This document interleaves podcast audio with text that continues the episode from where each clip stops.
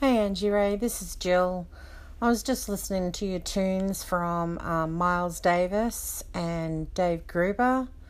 Um, I didn't, I, I couldn't recall the artist's name, Dave Gruber, but I remember the music and Miles Davis as well. I remember it.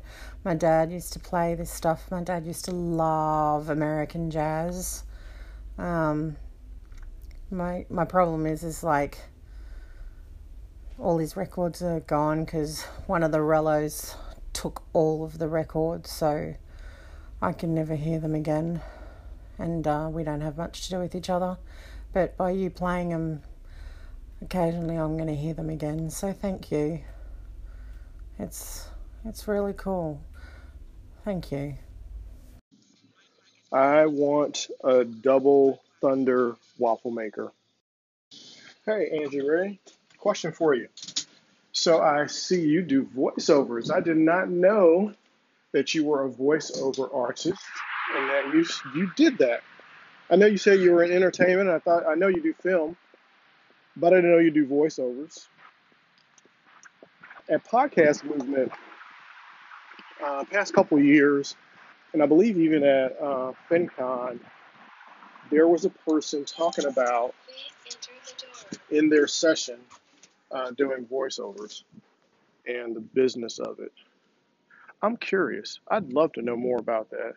And maybe we should jump on a podcast interview and talk about it as another way to use your voice to uh, make you money. Let me know what you think. And uh, even if we don't record an interview, I'd love to know more about it, how you got into it, all that good stuff.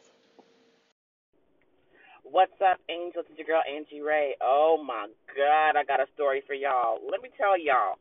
Um, sometimes I do mystery shopping, and um, I had to go mystery shop in apartment community today. Oh my God, I could not run out of there any faster than I did. It was horrendous. When I left the apartment community, there was a roach coming out the front door. Like, I screamed internally. I was like, "Oh oh my God, it was just, it was too much. It was way too much. And, you know, these people, these people got to get it together. Y'all got to get it together. You can't have a community trying to show an apartment to someone and you got roaches walking out the front door with the client. Like, I screamed, guys.